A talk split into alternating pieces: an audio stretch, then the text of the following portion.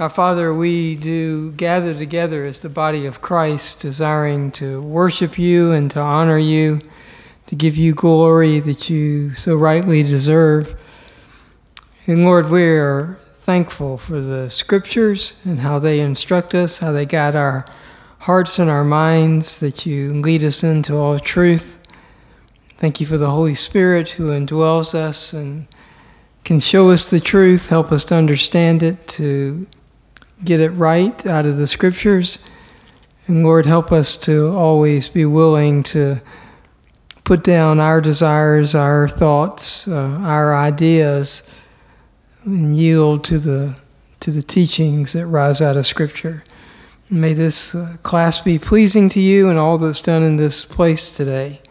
Bring glory and honor to your name. For it's in Christ's name we pray. Amen. This is week number 43 in our study, and we're coming to the end of Ezekiel, hopefully um, able to finish maybe next week. And then we'll, if the Lord wills, move over into Daniel and walk through the pages of Daniel, uh, beginning at the very beginning. So um, last week we were in chapter 45 of Ezekiel and we moved into 46, and you'll remember those passages had to do with the feasts and the four feasts that exist in the millennial kingdom as opposed to six feasts which were in the Old Testament scriptures. Uh, there's uh, three feasts which carry over and one additional new feast at the beginning of the new year. And we talked all about those. We also saw that it's the prince who provides all the animals and the and the oil and the grains to be used not only on the, during those feasts but also uh, at Passover. I mean at uh, on the Sabbaths and all the new moons which guide the worship in the millennial kingdom. That uh, the eastern gate is opened and their sacrifices are given. The prince eats his meals up in the gate um, the people all stand out in front of the gate and worship the Lord, and then at the end of the day, the gate is shut. And that happens repeatedly, um, at least once a week, and sometimes twice a week, um, depending on when the new moon is. And then, of course, it can open an additional time, and that's when the prince brings a free will offering. So these gates and this worship is going on all the time uh, during the millennial kingdom.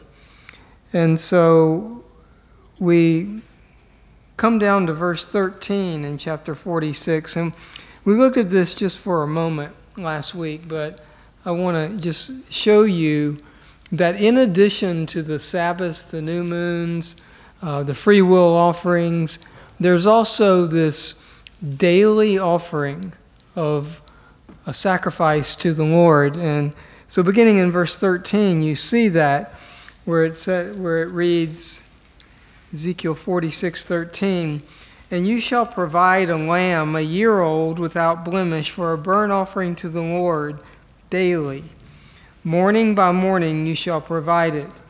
And you shall provide a grain offering with it morning by morning, a sixth of an ephah, and a third of a hin of oil to moisten the fine flour, a grain offering to the Lord continually by a perpetual ordinance. Thus they shall provide the lamb, the grain offering, and the oil morning by morning for a continual burnt offering. So I take this to mean like on the Sabbath, the first thing you have is this morning by morning offering. And then you bring the sacrifices for the Sabbath. And if it happened to be also a new moon, then you would do the sacrifice for the morning, those for the Sabbath, and those for the new moon. Would all happen on the same day. So that would be a, you know, a tremendous day of worship to the Lord. So these sacrifices here, this is every day of the year, never stops. Um, so again, it's the prince who brings these animals and the oil and the flour um, for this grain offering and the um, sacrifice. So you begin to wonder okay, what do they do with all these sacrificed animals, right?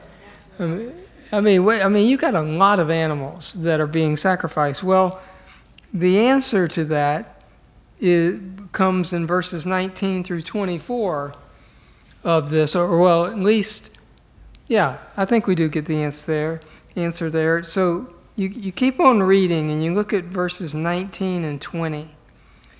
And I don't know why he put it here, maybe because it is associated with the sacrifices, but notice what it says.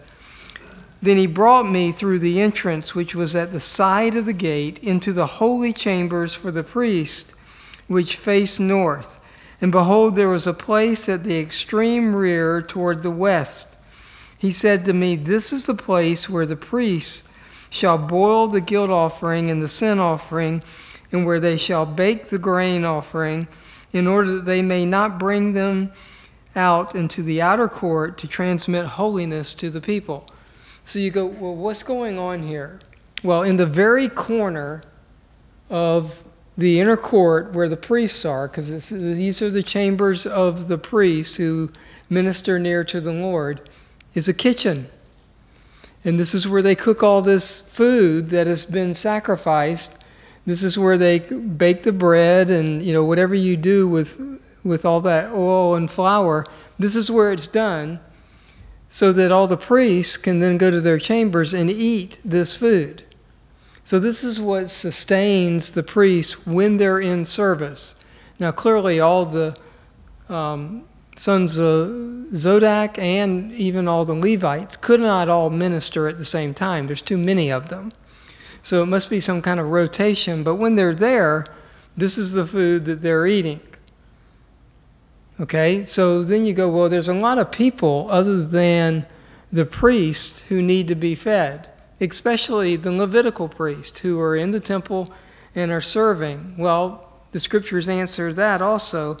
And again, I think this is here in this passage of scripture and not earlier when we were talking about the inner chambers, because it is associated with all these animals and with all the grain that's brought and all the sacrifices. And what do you do with all of this? So you go on down, so you got the priests who are baking and cooking in their kitchen.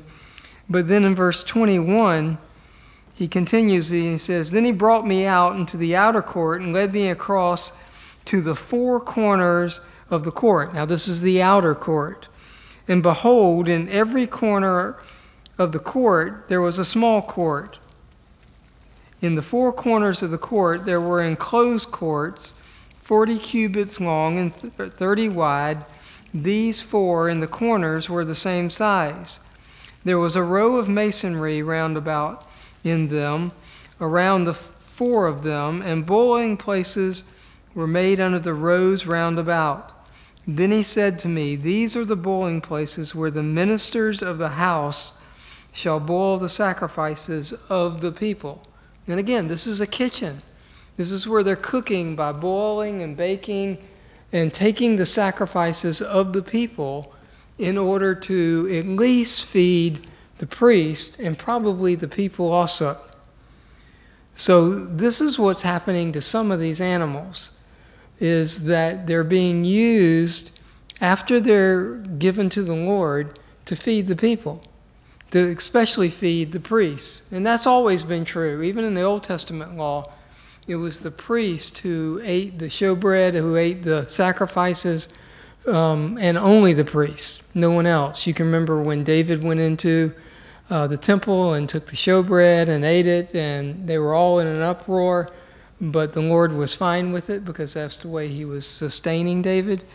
Um, but that's what's going on here. So, in each corner of this outer court, there's a kitchen and a place where they can cook food and bake bread and feed um, the ministers of the temple. And if you go back and you look at where the distinction was made between the Zadokian priests and those who were not the sons of Zadok, this is the same term that's used for those who were not.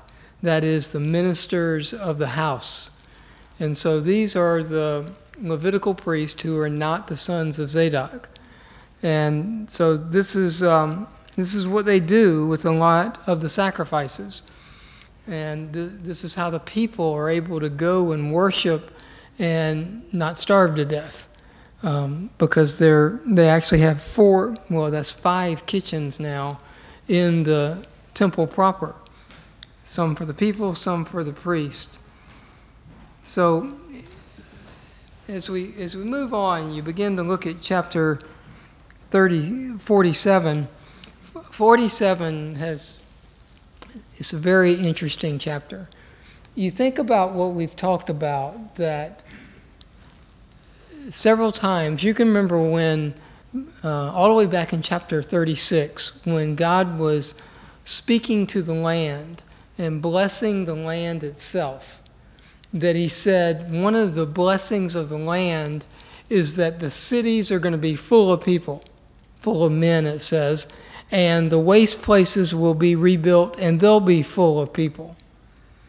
And then we get over to the end of chapter 36, I think it's the last verse, and it says that the people in Israel will be like Jerusalem was during the feasts, meaning I mean, Jerusalem was full of people. You can remember the description at the Passover when Christ went in and there were people shoulder to shoulder in the temple and, and that whole description. Well, that's what the whole land of Israel is going to be like. It's going to be a horde of people. And then you can remember when we saw the, um, what I believe is the resurrection of the Old Testament saints, when we saw them in the valley of dry bones and when they all stood up, it was like an exceedingly great army, meaning there's a lot of them. And so even all those people are going to be in the land of Israel, beyond those that live through the tribulation that God has protected and hidden, and beyond all the offspring that they have. So this Israel is full of people. So you go, well, how can all those people possibly be fed and nourished and where do they get all their food from? And, you know, we've said that God says the land is going to be very abundant and the trees are going to give forth fruit uh, abundantly. But this chapter, chapter 47, gives us another idea of how God is providing everything that is needed in the millennial kingdom. And it starts out harmless enough, but it just crescendos toward the end of this chapter. So I want to walk through this and we'll just begin looking at it and you see what results. And this is one of the great changes in Israel that happens during the millennial kingdom. Nothing like this ever before and won't be until the millennial kingdom. And you'll see this is, this is a miraculous chapter. Everything that happens in this chapter is a miracle coming directly from God for the people in Israel. So let's look at it. You just read the first three verses of chapter 47. Then he brought me back to the door of the house, and behold, water was flowing from under the threshold of the house toward the east, for the house faced east and the water was flowing down from under, from the right side of the house, from south of the altar. He brought me out by way of the north gate and led me around on the outside of the outer gate by way of the gate that faces east. And behold, water was trickling from the south side. When the man went out toward the east with a line in his hand, he measured a thousand cubits and he led me through the water, water reaching the ankles. Okay, so you go into the inner court, and over, you know, you remember you face the altar and you go up from the eastern side to get up on the altar where all the sacrifices are made because the steps are on the eastern side. Then you go around the other side of the altar and you have the steps that lead up to the porch that leads into the tabernacle. And so, somewhere on the south side, which, from the way I look at it, if you're um, looking eastward, right, then the south side would be on the right side. So on the right side, there's this trickle of water that begins. And it says it begins south of the altar, which means it's between the altar and the eastern gate that leads into the inner court. So all of a sudden, you've got this little trickle of water. And then if you walk out to the outer court, it either goes through the outer court or it goes underneath the outer court. Not real sure because it's not described. Because what the angel does, the angel leads Ezekiel out of the inner court, across the outer court, out the northern gate. And then they walk around outside of the temple to the eastern gate. And he says, There you see this same trickle of water continuing. So you have this water that starts really at the house of the Lord, that's just a trickle and then it flows, and you still, once you get outside of the temple, you still just have a trickle of water. Then, if you measure out a thousand cubits, which using the long cubit that we've been using, is about a third of a mile. Then the water all of a sudden is up to your ankles. Now, how a trickle becomes ankle deep, I'm not real sure. Because if you, you think about the way that we understand rivers are formed. There's a bunch of little streams, right, that come together and form a river, and so it gets bigger and bigger and deeper and deeper. And that makes sense because you got all these things feeding into it. But that's not true here.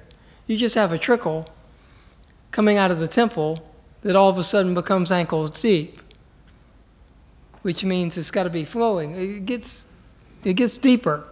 okay?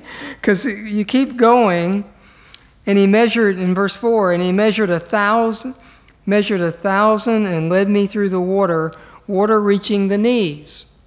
So now you're two thirds of a mile from where it started, and it's up to your knees. Again, he measured a thousand and led me through the water, water reaching the loins. So now you walk, you're a mile from where it started, and it's waist deep. Now, where's all this water coming from? This is part of the miracle, right? You just got a trickle this feeding all of this, but all of a sudden it's a waist deep.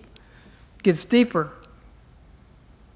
He said to me, Son of man, have you seen this? No, sorry, verse 5. Again he measured a thousand, and it was a river that I could not ford, for the water had risen, enough water to swim in, a river that could not be forded.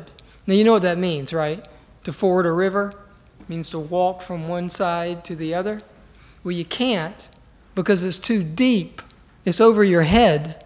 So you have to swim if you're going to get across this river.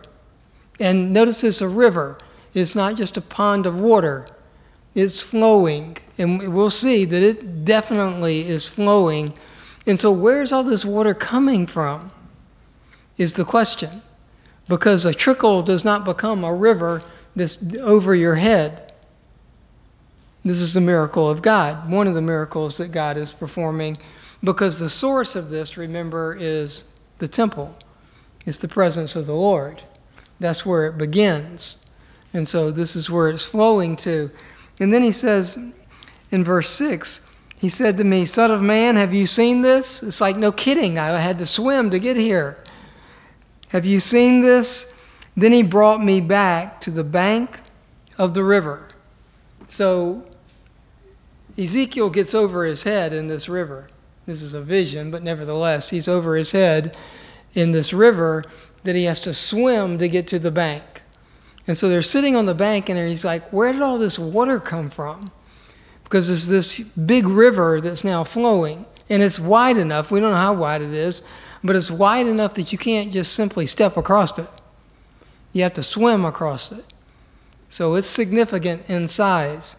And then all of a sudden, just out of the middle of nowhere in verse 7, now when I returned, behold, on the bank of the river there were very many trees on one side and on the other. So all of a sudden, this river, as it gets over your head, there's all kinds of vegetation on each side of it. We don't know how far it goes. but you can imagine that it goes pretty far, and it's there because the water from the river is nourishing it. And then you have these trees that are growing up on each side of the river. So now you're walking through forest that has a river flowing through the middle of it. Okay? And you're only a mile and a third from the temple when we're here. All of a sudden the trees appear. Okay, and you remember we talked about this. It's 45 miles from the Mediterranean Sea to the Dead Sea. So if the temple's in the middle, that's 27 and a half miles. Here's a mile and a third. You still got 27 miles to go before you get to the Dead Sea. So, long way. And apparently, these trees are on each side of the river all the way there. So, you got 27 miles of trees of some depth that we don't know exactly that are being nourished by this river that God is providing miraculously to flow over to the Dead Sea. Now, we keep going, and there's more miracles that happen as we go on through this. You get down to verses 7 and 8. We read 7, now 8. Then he said me, to me, these waters go out toward the eastern region and go down to the Arabah. Then they go toward the sea, being made to flow into the sea, and the waters of the sea become fresh. So, this is a fresh water stream that's flowing, and it goes all the way to the Arabah. The Arabah, probably, most likely, is the area where the Israelites followed Joshua across the Jordan to get to Jericho. They didn't go to Jericho first, they went to a city just north of it, then they went to Jericho. But this is the region that is where the Jordan River flows into the Dead Sea. And so it's a little bit north of where we had the temple pictured. So this river flows for 27 miles and go, ultimately winds up in the valley where the river of Jordan is and feeds into the river of Jordan to feed into the Dead Sea. And notice what it says it says, the Dead Sea becomes fresh. Now, it takes a lot of water to make the Dead Sea become fresh because the Dead Sea is called the Dead Sea because it's so full of salt. The Dead Sea has six times more salt in it than regular seawater has, which is why there's no life at the Dead Sea and why it's called the Dead Sea. Because nothing can live there because there's way too much salt. So that whole sea, the whole thing, becomes fresh. So it takes a lot of water flowing into the Dead Sea to make it fresh. So you can see this trickle that starts at the temple becomes a roaring river that flows into the Dead Sea. Now, why does God do this? Well, one reason is so he can nourish the trees that are on each side of the river. But there's another reason as we continue to read through this. It will come about that every living creature which swarms in every place where the river goes will live. And there will be very many fish, for these waters go there, and the others become fresh. So everything will live where the river goes. So, what is, what is this river? This is a river of life coming from the, so, the source of life, right? Coming out of the temple causing this whole region, the sides of the river for 27 miles, the Jordan, and the Dead Sea, to all of a sudden teem with fish and all these other creatures that would live around the water.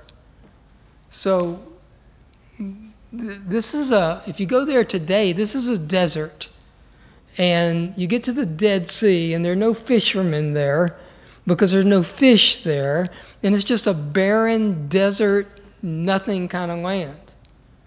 But here is dramatically changed. It's totally changed. And God's purpose for doing this, this is one of the sources of the food that's going to feed all these people that where the land is so densely populated. So this is God again providing everything that is needed by the land of Israel during the millennial kingdom through miraculous means. Okay, he goes on and he says, And it will come about that fishermen will stand beside it from Engedi to Eneglaim. There will be a place for the spreading of nets. Their fish will be according to their kinds, like the fish of the great sea, very many. Now, the great sea is what? The Mediterranean. So, just as the Mediterranean is full of fish and other animals, so is this Dead Sea now.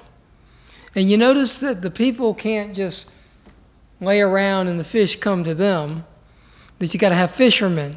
So, this is part of the work the people in Israel do. When it said that they, uh, six days of work, this is part of the work. Just like taking care of the animals or growing the grain and harvesting the grain, all of that is the work that the people in Israel do. So it's not just a life of leisure where everybody lays around and doesn't do anything.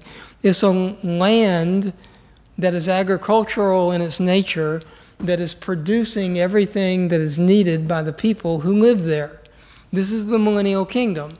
This is what God intended when He first gave this land to Israel. This is what he told them about land flowing with milk and honey We'll have more than you need. And never did that all become true. But here in the millennial kingdom, God fulfills those original promises. And you see, he does it supernaturally, just as he would have done when he first gave the promises. Now, we all know that this whole plan is under the sovereignty of God, and he always knew that it wouldn't be fulfilled until the millennial kingdom. But this is one of the reasons why the land is so important, why Israel going to the land is so important, because this shows that God keeps his word, is always true to every detail, and never did his plan fail or did he speak something that wasn't true to those patriarchs. And the whole world can see this. Got to remember, their nations are coming to parade before Jesus Christ. So they see this river and they see how abundant the land is. And all of that causes them, whether they believe or not, to give honor to the King of the world, which is Jesus Christ. And so, if God doesn't do this, and this doesn't happen, then he doesn't keep his promises that he originally gave. And so God's uh, integrity is online with what's happening in these chapters. And this chapter in particular shows that he's going to do it in miraculous ways. Everything else we've seen has been, I guess, non miraculous, except for the building of the temple. Not exactly sure how that happens. We're not given that. But somebody builds the temple, whether that's God or the people, we don't know. But this here, this is all God. This chapter is all the miracles of God. No one else could do this, no one else even has this idea in mind. But here Ezekiel gets to see it with his own eyes, and God takes care of the land of Israel, providing what they need through miraculous means. And this, these two cities that were talked about, the first one, we're pretty sure, is on the western bank of the Dead Sea. It's, it's very similar to a city that existed during this time. The other one, we're not sure. But the, the thought is, and I think this is probably right, that it's on the eastern side of the sea so that you have people coming from all around the sea to get the fish, to fish it, and to because now this is a freshwater haven for fish. And only God could take that much water with six times the salt that ordinary ocean water has and change it into fresh water. And it, he does it by mixing the miraculous fresh water with it to produce more fresh water. So this is these are the miracles of God to take care and provide for all the people that he's going to send to Israel and how super abundant they're going to be and the land is going to be. So this is a, a great source of food, just like the Mediterranean is during this time, for these people. So on the eastern side and on the western side of the land, you've got provision for food that the people can fish and have more than enough to eat. David, there's another, as you were talking, it, it just gets, I think it gets clearer and clearer in the scripture that when you think about the whole purpose of God culminating here, what, what you find is that the Father's intentions and decrees from before any of this was ever created, anything was ever created, was to glorify the Son. Yeah, I mean, this is all about glorifying the Son. Every, I mean, even the creation of Satan, right? Hmm. the most beautiful and wisest of all the created order. Look where he went. Then he created man, and look where he went. And then he raised up Israel, and look where they went. And then a warning to us. Then he raised up the church, and look where she went. Hmm. Right? Yeah, all fallen. And, and, and all the way through the millennial reign, I'm I'm fascinated by the passage in verse, uh, twenty. It says, this is the place where the priest shall boil the guilt offering and the sin offering, and where they shall bake the grain offering, in order not to bring them out into the outer court, and so transmit holiness to the people Yeah, and you, you're finding holiness is at such a level of, right? yeah, I mean, the, the, pre, the Z- Zadokian priests who it's talking about there, they cook their food and they have to stay in the chamber to eat it. And you remember they had to change clothes, literally. Take off the satin and put on um, the cotton to go out into the outer court again so that they may not transmit holiness. I don't, don't know what that is. And then it says the same thing in Ezekiel forty-four. Yeah, when they go out, out into the outer court of the people, they shall put off garments in which they have ministering, and lay them in the holy chamber, and they shall put on other garments, lest they transmit holiness to the people. yeah. There is still a separation there. Yeah, what, what does it mean to transmit holiness to the people? It's something that it, it must be physical because they have to take their clothes off. You know, I don't know if the clothes are glowing like Moses' face did when he was, you know, in the presence of the Lord, that the, the Lord's glory was all over him, so he had to veil his face so the people wouldn't be so frightened. And that wasn't just occasionally. Moses, you know, we wear masks now at certain times, right? He had to wear one all the time because his face didn't just glow the day that he was in the in the holy place with God. It glowed all the time, and so he always was veiled. So I don't know what that is. I mean, when it says that the the priests have to take off their garments and they have to eat their food in the inner chamber so they won't transmit holiness to the people. Apparently, apparently the people couldn't handle it. Only the Zadokian priests who are special, who are separated out, can not only go there, but can only people who can exist there. So um, there, there, there's stuff going on here that we don't understand. That's That it is all purpose to exalt the Father's beloved Son, ultimately and from eternities past the whole purpose, I mean, you know, I said this, this whole land is like it is to validate God's integrity, and it is. But at, as doing that, it also validates that of Jesus Christ. Because everything that the scripture says is going to be fulfilled by Jesus Christ in his second advent happens in this land, happens in the millennial kingdom in Israel. So, all of this is very, very important for everything that God spoke in the Old Testament to have been true.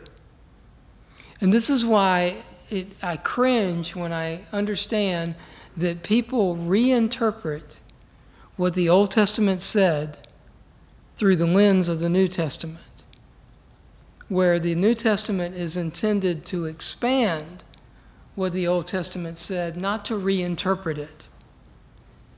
And so that, that is a danger that the church has today to be so centered on the New Testament that we see everything in the Old Testament through that lens, which is why Ezekiel is the only place in Scripture that you have the fulfillment of everything that God has spoken in the Old Testament. So it's critical that we understand this and we understand that this is for God's integrity.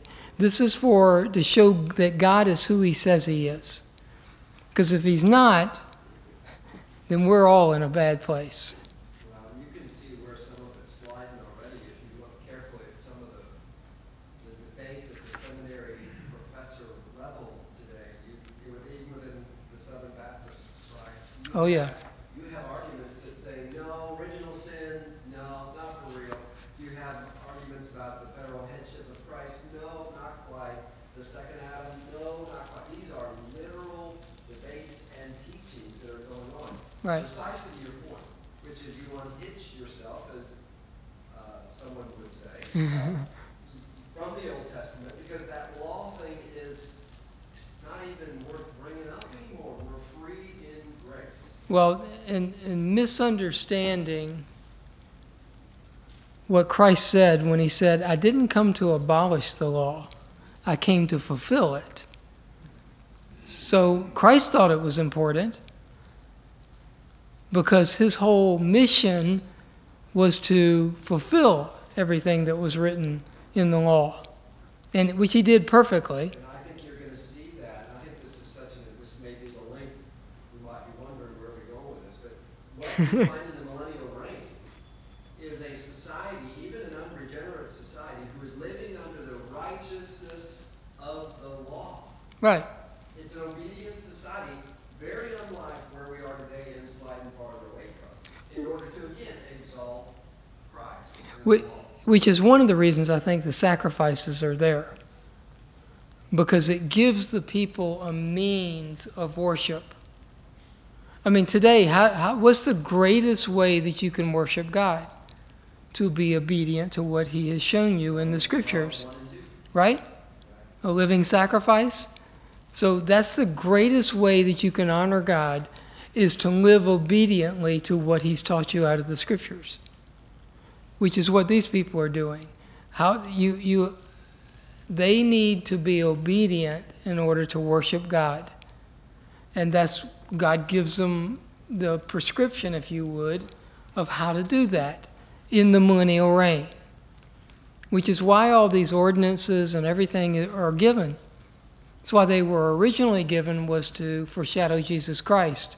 Why they're given here is it gives the people a means to worship God. which still uh, foreshadows and exalts Christ, because he was the only one who ever obeyed to the perfect number seven. Right. All the rest of us, the most we could ever do would be six six six. yeah. Everybody else goes right to the Antichrist with that, but the greatest man will ever be is six six six, because Christ was always reserved as the second Adam. Well, you remember what the Apostle John wrote. He's, and he wrote it um, almost 2,000 years ago. The spirit of the Antichrist is already with us. That's yeah, it's fallen man. So, um, so this this is a miraculous chapter. This is how God sustains the people in Israel when there's so many of them. And you, you go on down, and we won't, we're not going to go through these details, but in, in verses 13 through 23 of this chapter, 47, gets you ready for chapter 48. God draws the outline, if you would, of the land of Israel.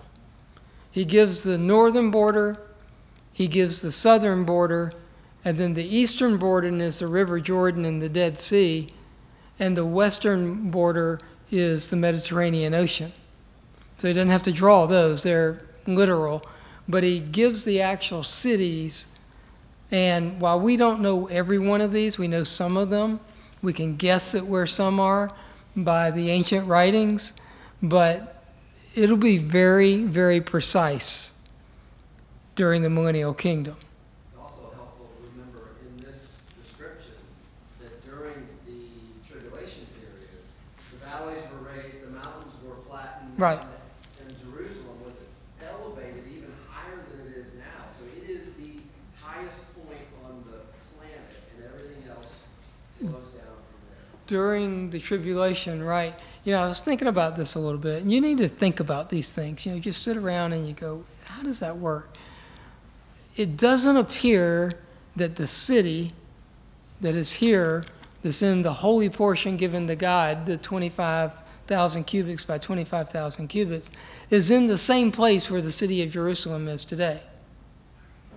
Because if you, you go to the center, you know, Jerusalem is not in the center of the land between the Dead Sea and the Mediterranean Ocean. It's much closer to the Jordan than it is to the other side.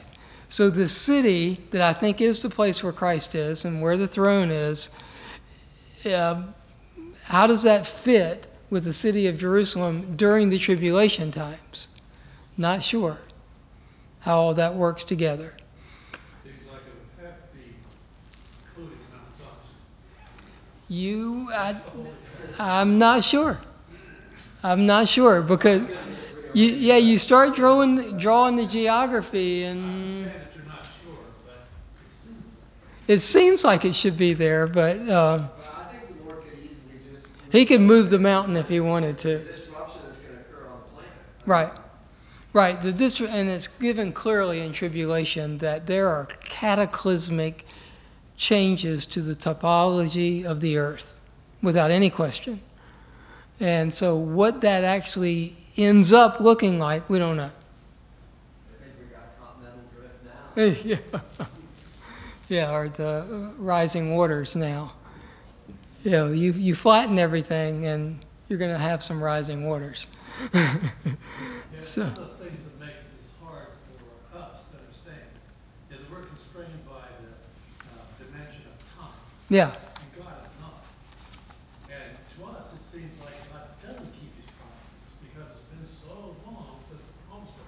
right. and nothing's happened. And we forget about time compression.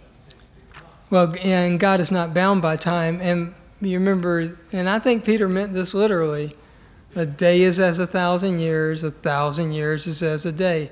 So the earth, by the way I measure, is only six days old. Okay? So it's just been a little while. okay, thanks for your time.